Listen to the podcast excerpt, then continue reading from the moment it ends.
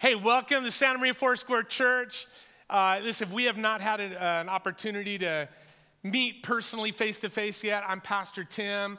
Uh, my wife is Pastor Kelly. We've got a great team of people. Now, are you thankful for this worship team?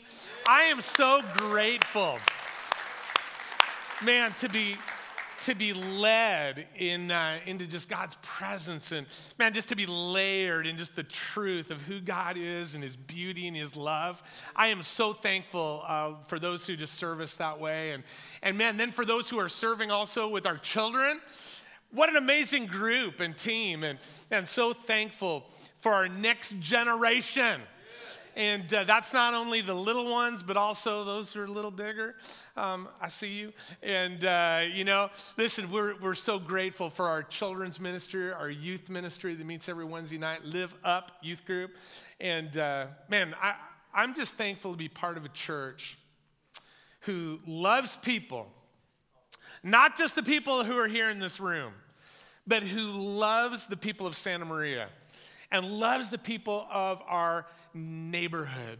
And uh, that's why, if you haven't caught on, we're one church with two congregations because we minister not only in English, but in Espanol, right? Because that's our people, that's our neighborhood. That is where God has placed us here in this beautiful corner of Northwest Santa Maria. And we love it because we just know this is our space, this is our mission. And uh, we're excited to be about our Father's business here in Northwest Santa Maria. I'm glad you're here. Last week, we began this conversation lost and found. Lost and found about the God who never gives up on us. He's so amazing, so beautiful, so faithful. We were just singing about even that reckless love that from all outward appearances would have just seemed reckless. Would have seemed crazy. Why would God do this for us? Because that's how treasured we are.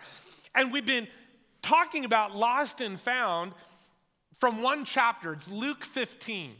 And if you weren't here with us last week, I'm going to give this little recap because Jesus, the master storyteller, that's, I mean, that's who he was. I mean, he is the master storyteller. We see that all through the Gospels. But in Luke 15, he tells three stories back to back to back, and they're all about something that was lost and then was found. Something that was lost, that was kind of, it seemed like all hope was gone, but then, but then something happened to bring rescue and restoration. And, and of course, these stories aren't just about like just stuff, right? They're actually, he was illustrating our lives and how lost we can get, how messed up we can get in our stories, and then how God comes after us and has this beautiful plan to rescue and restore. So the first story was about, well, we just sang about it, right, in that song, about a shepherd who had a, a flock of 100 sheep. But one of them, right, I'm not going to point anybody out, right? But one of them ran off, took off from the flock, lost, left the safety of, of being part of the flock and being under the, the careful watch of the shepherd, was gone. And, and so that shepherd leaves the 99 to go after the one and searches until. We talked last week about that beautiful word until. He kept going and going and going until that lost one was found and then was beautifully and joyfully restored to the flock. And then he tells a second story, and it's about a woman who has this, this collection, that her life savings, her resource, 10 coins, right? 10 silver coins. We're not talking like nickels or dimes. I mean, these, these coins represented a significant amount of resource and wealth. And she's going through them and discovers one of them has been lost. And so she tears apart her home to find that one. And man, when she does, she rejoices because it has been, it was lost, it's been found, and now it is restored to her piggy bank, right? There's the sheep, it was restored to the flock, there's the coin, restored to the piggy bank, and then Jesus tells like this unbelievably amazing story because we find ourselves in it. Because you and I, we're not sheep, all right? Bah. We're not coins, we're people. And Jesus, then, in this third story, tells about a son who was lost. And if you've been around the church or maybe you read this before in scripture, you know that, that Jesus, you know, he refers to him as the prodigal son. And last week we, we talked about the fact that the definition of the word prodigal doesn't just mean somebody who runs away. But the word prodigal, it's an adjective that means, it's a describing word that means recklessly wasteful. Recklessly wasteful. And that's what this kid did. He took half of his father's resource, all that his dad has accumulated, maybe over generations. And he takes half of it. This is mine. He had one brother, and so they, he said, I want my half. He takes it and he goes and he recklessly wastes it in just a short time, goes to a foreign land, it says, and then in wild living and partying, right? He just blows it all. He recklessly wastes it. And then, guess what? A famine comes. It always does, right? The son finds himself in this foreign land. His money is gone, and now a famine hits. And he finds that all of the friends that he'd been partying with, guess what happens? They abandon him. He's left with nothing. He's like, What am I going to do? So he goes and finds literally the most terrible job that this young man could find. He was out there slopping pigs. But even then, it said he longed to eat what he was feeding them because he was still starving. And so, this son, this prodigal son, guess what he does? He, he comes to his senses and he thinks and he goes, Man, oh, even the servants in my dad's house have it way better off than what I have here. They, they're not starving, they're not slopping pigs. And so he comes to his senses and says, I'm going to humble myself, repent, and I'm going to go back to my father. And his assumption was this his, what, what his expectation was is that when he went back to his father, that his father might let him back in, but he was going to be demoted. That, I mean, that's what he fully expected. You can read it there in Luke 15. He thought that he was going to go from the status of son to the status of servant. So he takes that long walk home. But what he discovers is that not only does the Father welcome him with his open arms and just this crazy thing where the father is running to the son. When he sees him a long way off it says not only does he do that but then he he doesn't demote him he promotes him. And actually we're going to talk a little bit more about this next week actually quite a bit about this next week when we unpack that part of the story in a deeper way. But man he promotes him like he's never been promoted before so there's these three stories being lost and then found. And in these three stories, there's, there's three things that we find in common that are through each of these stories. One, that there's loss. And that's kind of what we talked about last week that loss is a common part of our human experience. If someone has ever told you that, oh man, just give your life to Jesus and you're never going to experience loss again, they were lying to you.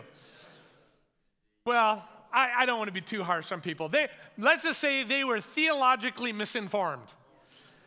They like didn't know, know that, that God is allowed loss to be part of our human experience. We all go through things of loss. Maybe it's a loss of health, maybe it's a loss of relationship, maybe it's a loss of resource and wealth like this lady. But we all, come on, let's be honest. We all go through loss. Some of it's temporary. Some of it on this side of heaven seems very permanent. But we all experience loss. And what we see in these stories is that some of that loss is self inflicted. Like the sheep. Who said, I'm just going to take off and do my own thing. I think I can have a better life elsewhere. And then we see that again in the prodigal son, right? Who just goes and he just recklessly wastes not only his family's resource, but his own life and his reputation, his righteousness, everything just spilled out, just recklessly wasted everything. Some loss is self inflicted. Ever been there? Made a bad investment, did stuff, man, if I could just get back that chapter in my life. Some is self inflicted, but then, like in the story of the coin, it wasn't the coin's fault, right, that it was lost. And probably it wasn't even the lady's fault. Just stuff happens. Somehow, with no fault, this lady wasn't being stupid with her coins, right? She wasn't being stupid with a resource. She just realized, oh my gosh, something's happened and now I've experienced loss. So we, we find that in each of the stories that there is loss and it's common in each one of our lives. And the second thing that we see that's common in each of these is that God never gives up on us. He is the God who goes out on this mission of rescue and I love it till that word until, until there was recovery, until that thing was found. And you know what? Here's the beauty of it God doesn't care how the loss happened. Even in our, well, in our stupidity, in our ignorance, maybe even in our rebellion, we experience loss. And He's like, it's okay. Because His searching us out. And his pursuit of us is done in love. And it's this, this crazy thing that we just sang about, this even what appears to be reckless love. It's not really reckless, but man, from our human perspective, it sure seems that way. It really does. But in love, he pursues us and says, I am not going to give up on you. You may have given up on yourself. You may have given up on this part of your story. You may think that there will never be rescue or restoration. But he says, I am never giving up on you. And we see that reflected in all three of these stories. But then there's a third thing that we see there's loss, there's a God who never gives up on us, but then there's a third thing, and this is amazing. It's fascinating. I don't think I've ever heard a message preached on today, but we all get to have one this morning because this is what we're going to be focusing on over our next minutes. We have a God who celebrates. We have a God who not only pursues us for our restoration, He celebrates our restoration. He celebrates it. Literally, in each of their stories, there is a party. There is a party. And I, I've, I've been kind of wrestling with this over the last couple of days because I, you know, it's kind of weird to say that we have a God who is a party planner. Right? I mean, we read through scripture and we know, you know, Jehovah Rapha means what? God, our provider. Jehovah Nisi. We have the God who's our banner over us. Man, He is the God who heals, He is the God who provides. But did you know that what we see in Scripture over and over, we have the God who parties? These are sacred celebrations. So don't get me wrong, because I know some of y'all have been partiers and it ain't been good. We're not talking about those kind of parties today. We're talking about these sacred celebrations, but they're amazing. In fact, what we see in these stories is that the enemy, and the enemy always tries to counterfeit what God would, would want to do. God, he always, I mean, the enemy is a pervert. Literally, perversion just means twisted. He always takes, he twists, he counterfeits what God does that is real and true and beautiful and meaningful and sustainable in our lives. And in here we see, especially in that third story, Man, this the prodigal son who recklessly wasted his life, what was he trying to get out of life? He was trying to get this I want a party. I want a celebration in my life. I'm bored here. I'm stuck here, man. What's I'm just working for my dad, right? I'm taking what's mine, I'm going. And, and so he goes, but what he finds is he finds that his life was just destroyed by that. But what he was really searching is what he finds when he comes home. And we'll get to that in a second because I want to look really quickly at the th- these three little passages. We're not going to read all of Luke 15 again as we did last week. But listen to, listen to these celebrations. The first one is when that sheep is found, and it starts in Luke 15 6. And as Jesus telling the story, the sheep is found, and then he's talking about the shepherd and says, Then he calls his friends and neighbors together and says, Rejoice with me. I have found my lost sheep. I tell you, Jesus says that in the same way, there will be more rejoicing in heaven over one sinner who repents than over 99 righteous persons who do not need to repent. Friends, neighbors, everyone, come. You've got to hear this story of what God has done in rescuing and redeeming and finding that which seemed lost. Then there's the second story, and it's this woman who's searching desperately for this coin. And we get to verse 9, and it says this And when, we, and when uh, she finds it, she calls her friends and neighbors. The same thing. It's like this invitation, right? Calls her friends and neighbors. She calls them, it says, together, and says, Rejoice with me. It is time for a party. Why? Because I have found my lost coin. And then Jesus goes on and says, In the same way. Everybody say, same way. He's saying, listen, guys, you need to understand, I'm giving you these very real, practical illustrations about things that happen in life, but I'm telling you, I'm, I'm sharing this with you. I'm telling the story so that you understand this.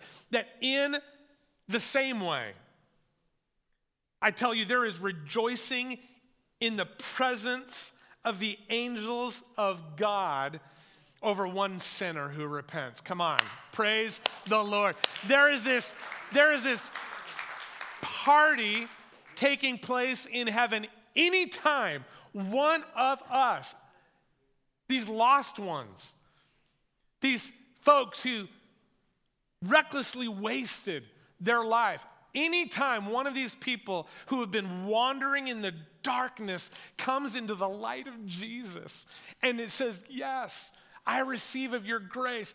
Yes, I receive of your forgiveness. Everything that you did for me on the cross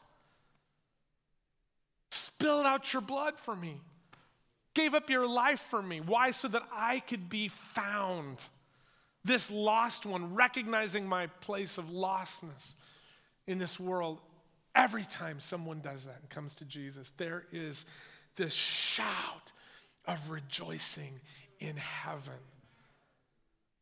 I mean, I thought about this, I mean, probably a thousand times when I was a little kid growing up because, you know, you go to church and, you know, and the, the pastor says, man, you know, does, does someone today want to say yes to Jesus? Does someone today recognize that what you've been searching for is never going to be found out there in the world? You're just going to keep in that place of lostness. But Jesus, who has been chasing you down, never giving up on you because he loves you so much. And today's your day. And someone would say, That's me. And you know what? I, I just remember as a child growing up thinking, Woo! Jesus says that there is a party going on in heaven right now. It's like I can't see into heaven, but I'll tell you what, Jesus promises that that is what is going on when someone says yes.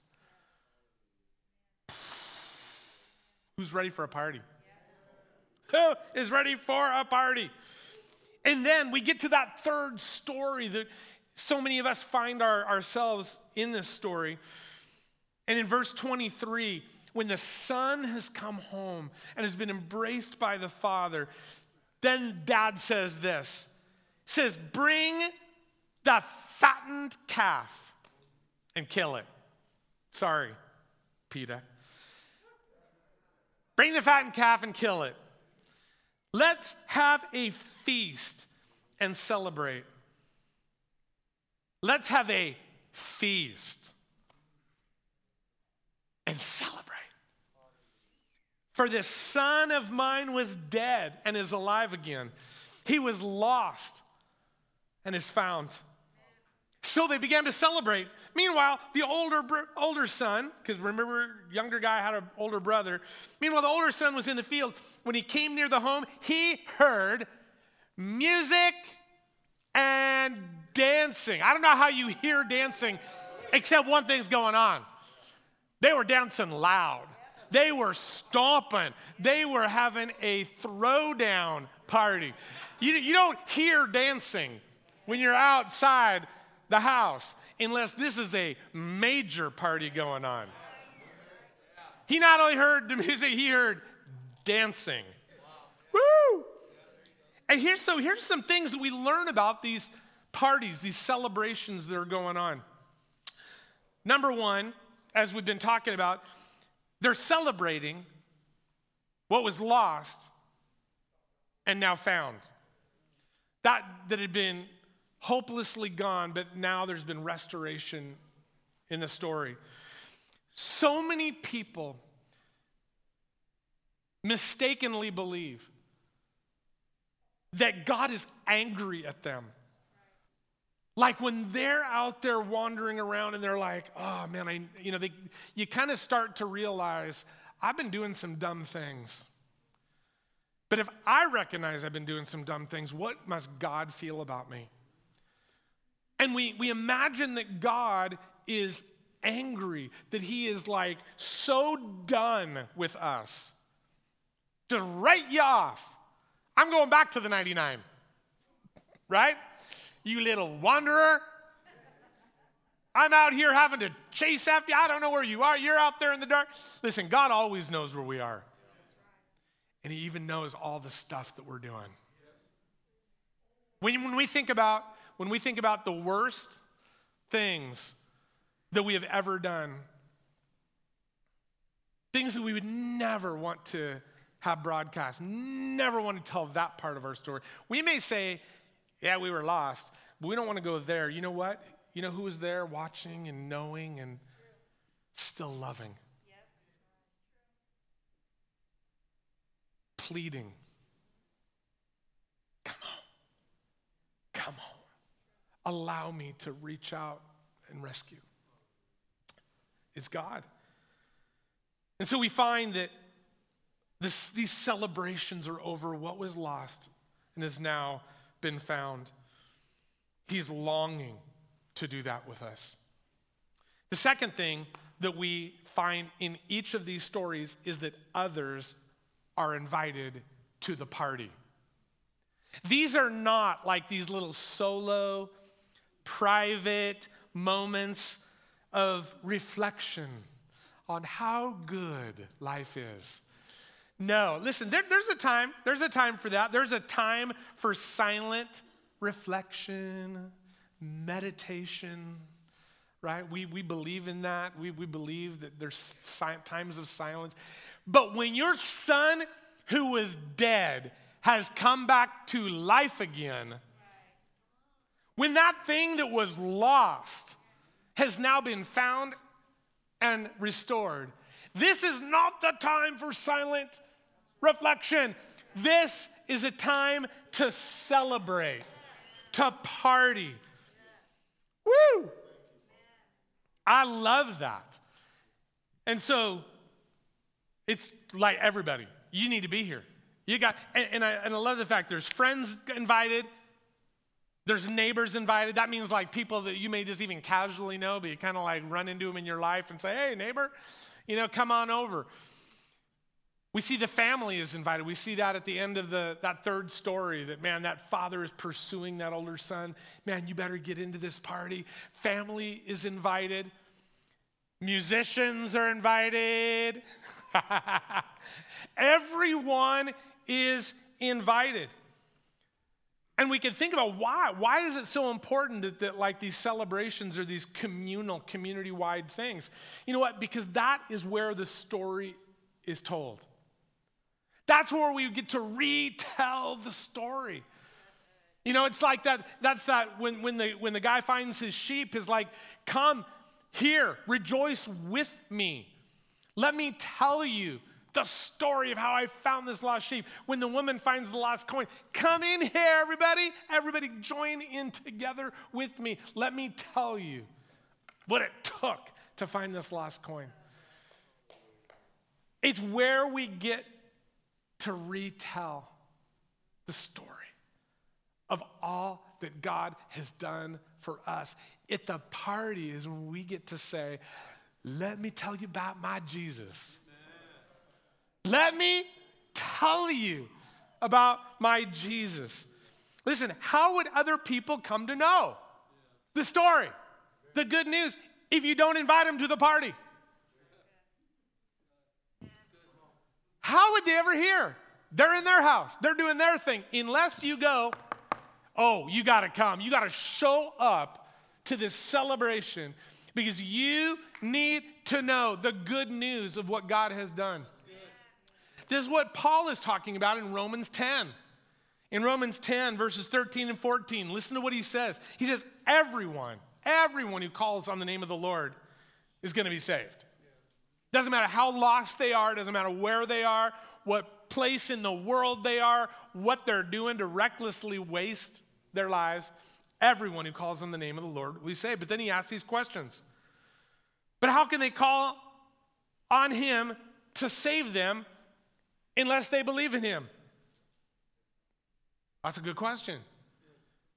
You can't grow in something until you know about something. You, got to know before you can grow. Before you can say yes to Jesus, you have to even know that there's good news in Jesus.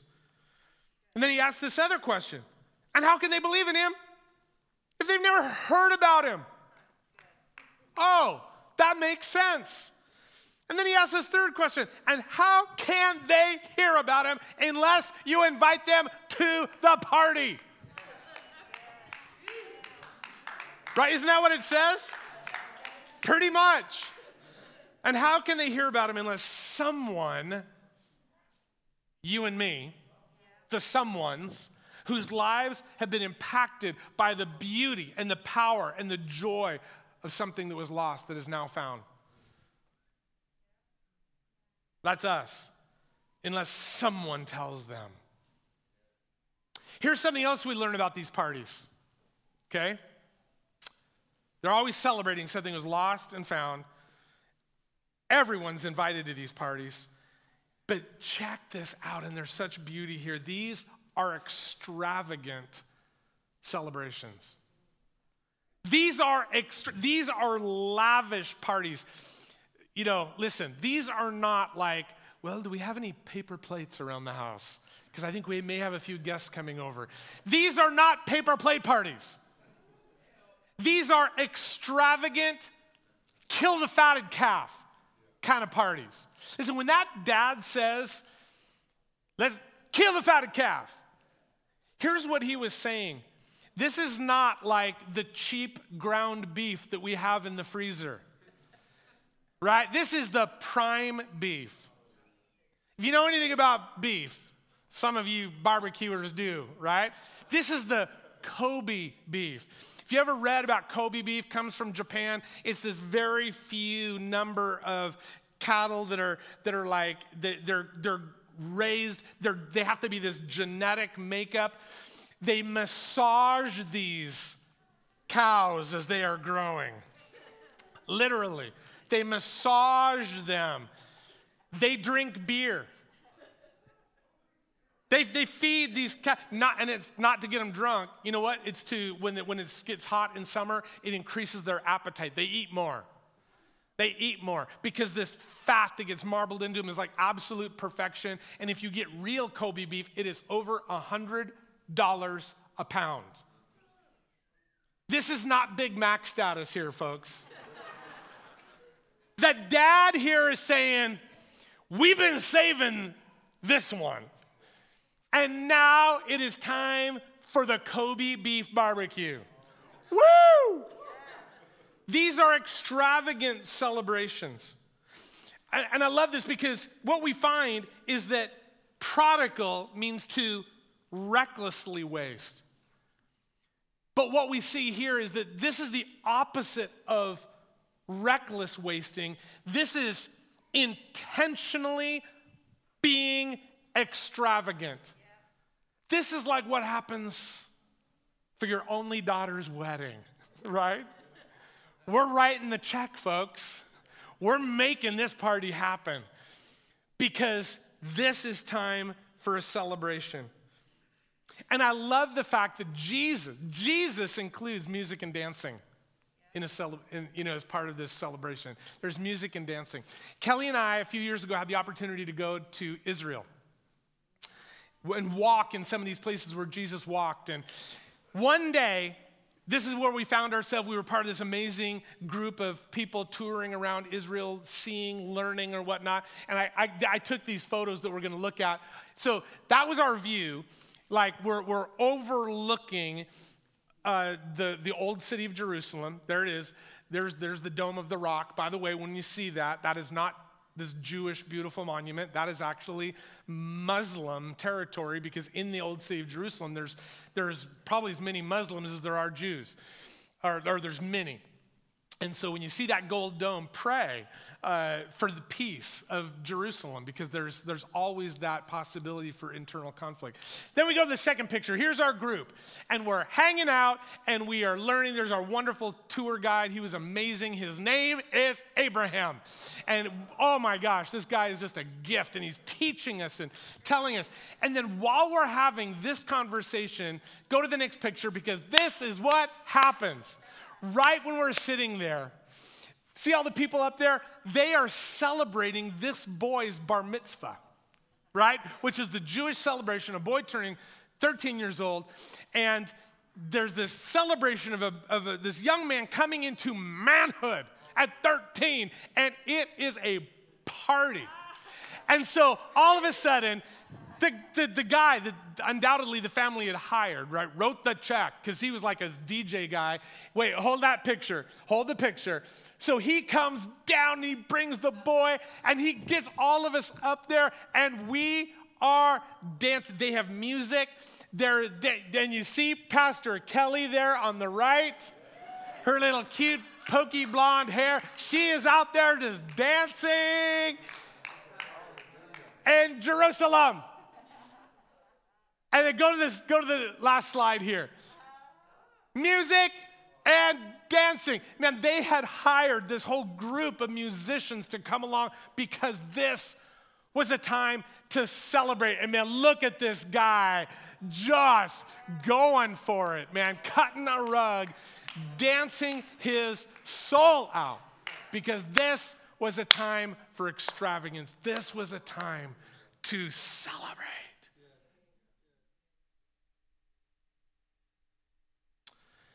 We also learn in these stories that these are reflections of what takes place in heaven. Listen, all of God's works are worthy of praise. All, everything, every good thing that He does. Every good thing. Every relationship. And every time we have food on our table, every time we put our head on a pillow and realize, man, God has provided housing one type or another, but it's kept me through another day. Every time we open our eyes the next morning and say, Thank you, Jesus, for another day, every good work of God is worth honor and praise. But I'll tell you something here's what we learn is that there is rejoicing in heaven when someone who is lost gets to experience the grace and mercy of God. His grace and His mercy. being poured out on someone new. And it doesn't have to be a lot of people. Even the one, it says, is going to receive just as much celebration as if y'all come to Jesus. Just one. Your one friend you've been praying for, your brother that you've been praying for, your sister, your, your mom, your dad, that child that you've been praying for that neighbor across the street, that, that person you sit next to in school, that, man, your heart just breaks for them in a special way because you really care so deeply about them and you just see that they're recklessly wasting their life. Man, when that one comes to realize that in love that God has been searching for him and is ready to rescue, redeem, restore. God delights in that. He delights. This is why Jesus came. He said, not to judge the world, not to judge people, but to save them, to lead them to true life. We read in John 10 10, into abundant life, celebratory, abundant life. And when this happens, it's time to celebrate. Listen, if I had more time, I would have taken you to Leviticus 23. We're not going to do that. Don't put it up on the screen. It was in my notes. But what we find is that all through Jewish history, there were celebrations that took place. And you may know this. If you know anything at all about Jewish culture, you know that for thousands of years they have celebrated many of the same feasts and festivals, holy days for Jews, right? Some of those are things like we celebrate, like, you know, they have Israeli Independence Day. They celebrate that. And there's like Jewish New Year's Day, that they celebrate that as well. But there's so many of their celebrations that were actually given to them by God as things as a permanent thing for all generations of Jews. This is what you will do. Things like the Passover. Right? celebrating God's rescue. God's rescue. They had lost their freedom, but it was found again through the power of God, and He restored their freedom to them. And He goes, Hey, you're going to celebrate this. Every year, this is how you're going to do it. It was like part of their law that the Jews had to celebrate, and they still do today. When I was reading about all of the beautiful celebrations that God had given his chosen people, the Israelites, I came across this amazing quote. It was written by a Jewish organization helping people like you and me understand why they still celebrate these things even after thousands of years. Let me share this quote with you. This organization wrote this and said, We gather as family and community to give thanks offer respect, and stay connected to the ancient and modern traditions that shape Jewish life and identity. Now listen to this last statement because this really this impacted me. We remember, we reenact, and we retain the light for generations to come. Oh. See, no wonder the Jewish community stays so tightly focused together as, as a community, but also, not, not only do they stay tight, but it gets repeated into the next generation because they are raising their children, they're raising the next generation. Don't you love that? They retain, they retain the light for the generations to come. They recognize how important this is for our kids not just for us. So it binds them together. It, it, it, it gives them this, this, these common denominators in, their, in the Jewish story that makes their culture beautiful and identifiable, and it keeps them locked together in their culture. That's important. It helps them to remember why do we celebrate the Passover, Papa? Abba? Why do we celebrate this? Let me tell you what God did in our people's story. So they get to retell right? They remember, they retell the stories of what, how God showed up. It reminds them that if God saved us then, guess what? He's still our Savior today. As God was there for us historically, He will be there for us again in our futures. And this gets woven into their culture. And guess what, guys? You and I have the opportunity to enjoy that same sense of celebration today in our lives. If we were to turn to Revelation, we would even find out that at the culmination of all of history, you know what we're going to experience? It's what the Bible calls, and you can read this in Revelation about the marriage feast of the Lamb, where we will all get together, all who have trusted in Jesus. And we are going to have the celebration of celebrations, the party of parties. I cannot even imagine. As every culture, every nation is represented around the biggest banquet hall you can ever imagine. And there will, can you imagine us going around and it's like, oh, can I try some of your food? Because I never had that before, right? And the seasonings and everything. Oh, I, have been meditating on this, this week. And you know how in the spectrum of light, how right now our eyeballs are only crafted to see like this much of the wavelengths of, of light that's actually out there. We don't see a whole bunch of light. We only see the little spectrum. But we're told that in heaven that we're going to receive new bodies. I think we're to have eyeballs that are to see things that we can never, ever, ever have seen on earth. But guess what? Don't stop with our, our eyes. Is I think our taste buds. I don't know how many taste buds I have right now, but I'll tell you this I think I'm gonna have like a million times more. And I'm going to be able to savor things like I've never been able to savor. This marriage feast of the Lamb. It's gonna be incredible. So if you don't like to party, I don't know if you're gonna like heaven. Because we have a God who celebrates. Who celebrates. What do we learn from this? Well, we learn that as we celebrate, we remember the good things that God has done. We learn through these celebrations that we get to retell the story to all those others that are invited in. And we get to connect with one another. This is because this is part of our culture as followers of Jesus. We're no longer, by the way, obligated to follow all the feasts and festivals that God had for his people of Israel.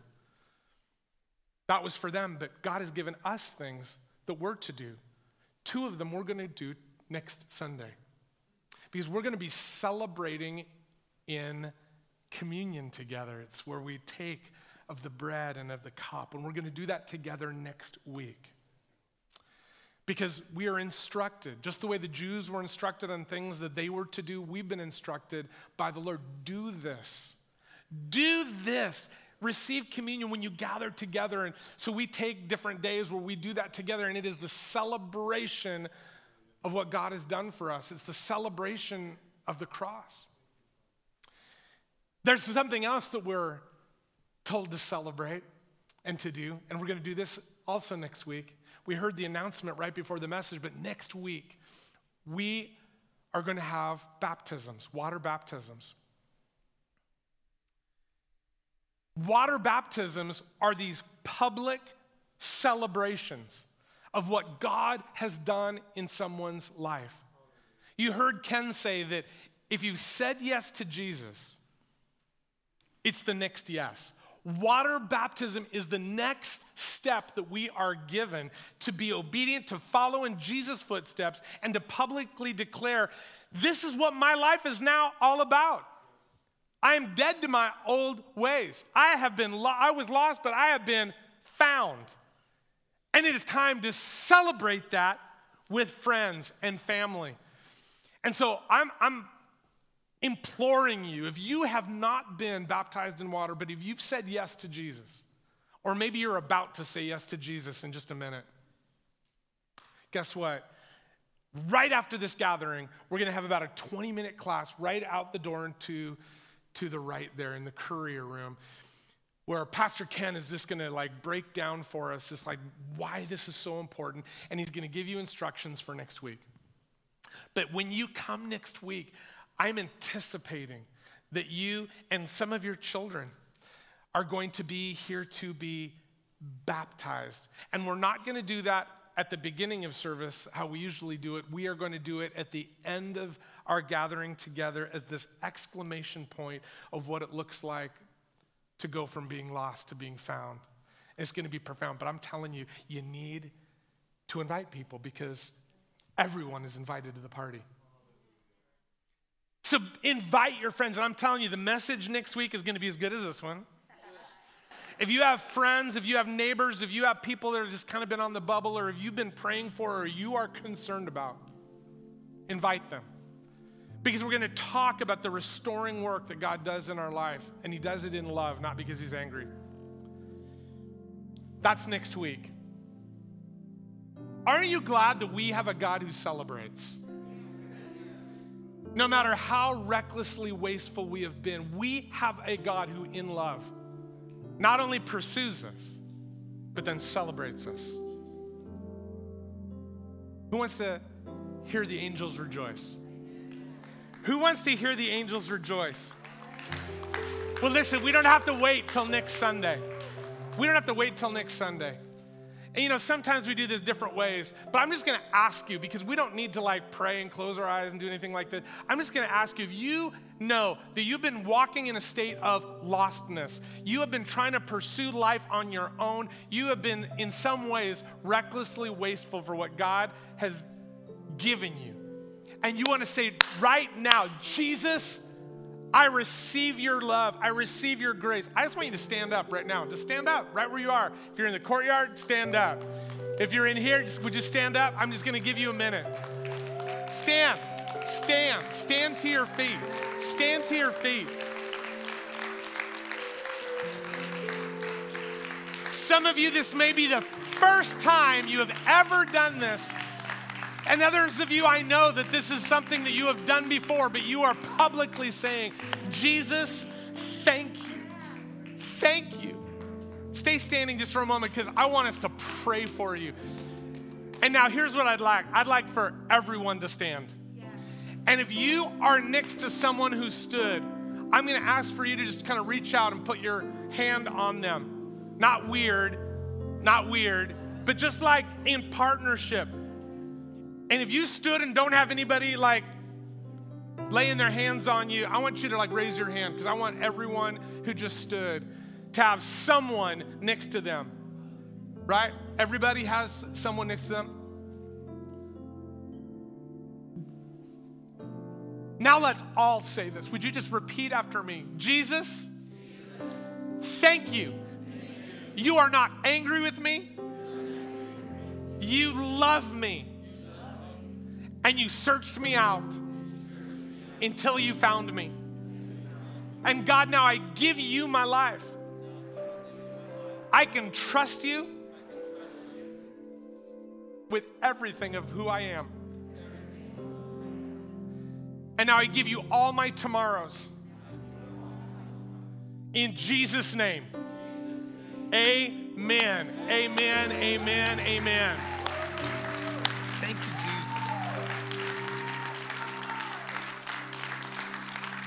Now, listen, if you were bold enough, if you were bold enough to stand right now, I have the suspicion that many of you who stood need to be baptized next week. You may have been baptized some other point in your life, that's okay. You can do it again as this public declaration of the restoring work that God is doing in your life. Because next week is going to be a party. In fact, our staff doesn't know this yet, that I see Kelly like now listening very closely. Next week after service, we're gonna have like cake or cupcakes and stuff like that out in the, in the courtyard because we've got to turn next week into a party. A celebration of God's restorative work. God's restorative work. And if you are one of those who stood and say, you know what, I do need to be baptized, right out these doors and to the right, there's the courier room. Pastor Ken's gonna meet you in there. I'm gonna, I'm gonna duck in and see you there as well. But also for any of you who have either never been baptized, but you've given your life to Jesus before, or you know that you've been walking through a season of lostness, and you wanna just put a period at the end of that sentence and say, I am no longer going to walk in this season of lostness. I know who my Redeemer is, and his name is Jesus. Be baptized again. Be baptized anew. Man, I look forward to next week.